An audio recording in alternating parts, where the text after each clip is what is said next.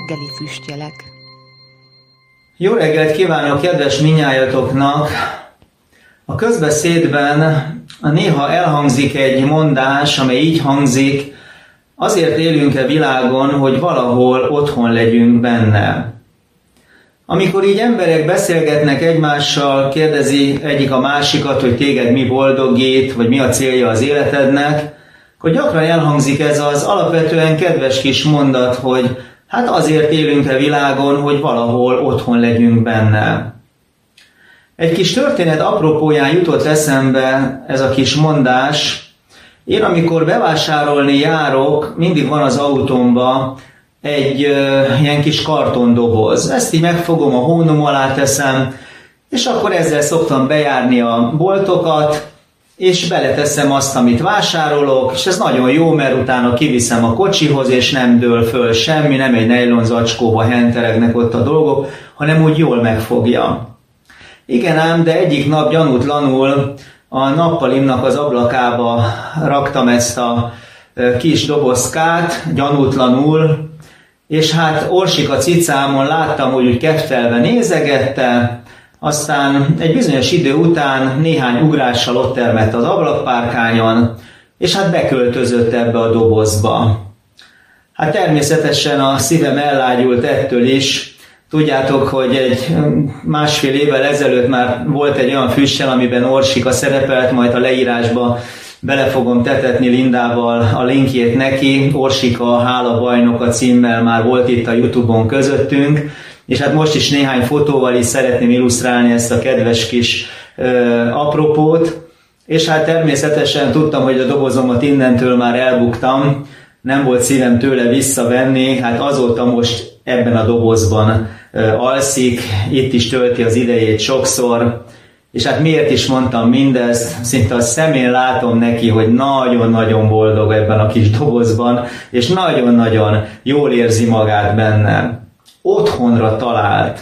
Ugye most nagyon sokat esett az eső, nyírkos is volt az idő, az ablakba már úgy nem esik be a víz annyira, szárazon van, és egy kicsit ez a kicsit ilyen csutakos cica, hiszen ez egy szabadtéri állatka, itt most megtalálta a helyét, jól érzi magát, boldog itt. És amikor ezt így láttam, és belül úgy örvendeztem neki, akkor úgy eszembe jutott eszembe jutottak azok a bibliai igék, amik ami földi dobozainkról szólnak, a mi otthonkeresésünkről szólnak. Mert hogyha ide citálom megint a bevezető mondatunkat, hogy azért élünk ezen a világon, hogy valahol otthon legyünk benne, akkor hogyan is szólnak az embernek az otthonkereséséhez kapcsolódó igék, igék közül néhány. Engedjétek meg, hogy egy párat itt fel is olvassak előttetek.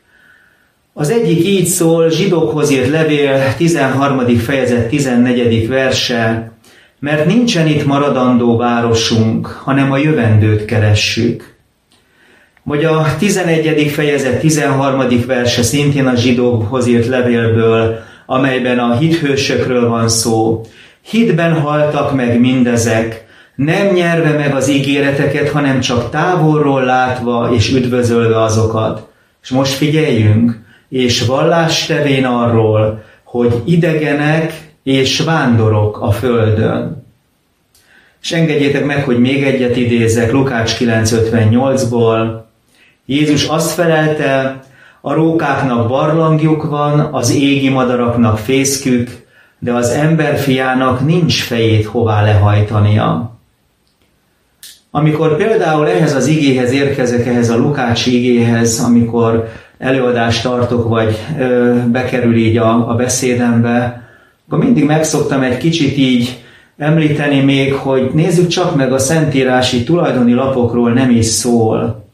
Jézus Krisztus, aki az egész világmindenség teremtője, akiről azt mondja a Szentírás, hogy ő a Földet azért alkotta, hogy nekünk lakásul legyen, idejött közénk, és még egy doboz sem jutott neki, ahogy az én kis macskámnak jutott egy doboz.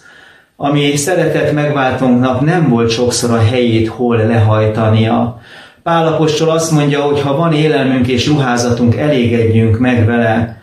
ingatlanokról szó sincsen, akkor szeretném megkérdezni ezeknek, a, ezeknek az igéknek a hátterén, hogy azért élünk-e világon? Elsősorban azért élünk, hogy valahol otthon legyünk benne? Hát hány embernek kell elhagyni az otthonát? Hány embernek kell menekülnie? Hány embernek nem is jut otthon? És ezek nem kirívóan kevés esetek, hanem szörnyű nagy számokat takarnak. Nem, kedves hallgatók, ezeket az igéket, amelyeket itt olvastam nektek, csak a legfontosabb részeket idézem belőlük, hogy nincs maradandó városunk, hogy csak idegenek és vándorok vagyunk-e földön, és az ember fiának, az Úr Jézus Krisztusnak nem volt a fejét hol lehajtania, akkor én módosítanék ezen a bevezető, az emberek között járó kelő szólásmondáson. Mi elsősorban nem azért élünk ezen a világon, hogy valahol otthon legyünk benne.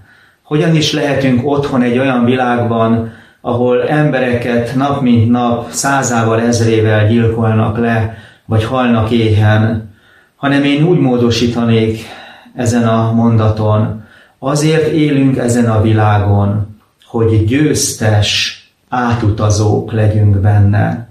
Mert mi tényleg, ha szemléljük ezt a világot, ami körülöttünk van, akkor idegennek és vándornak érezhetjük magunkat.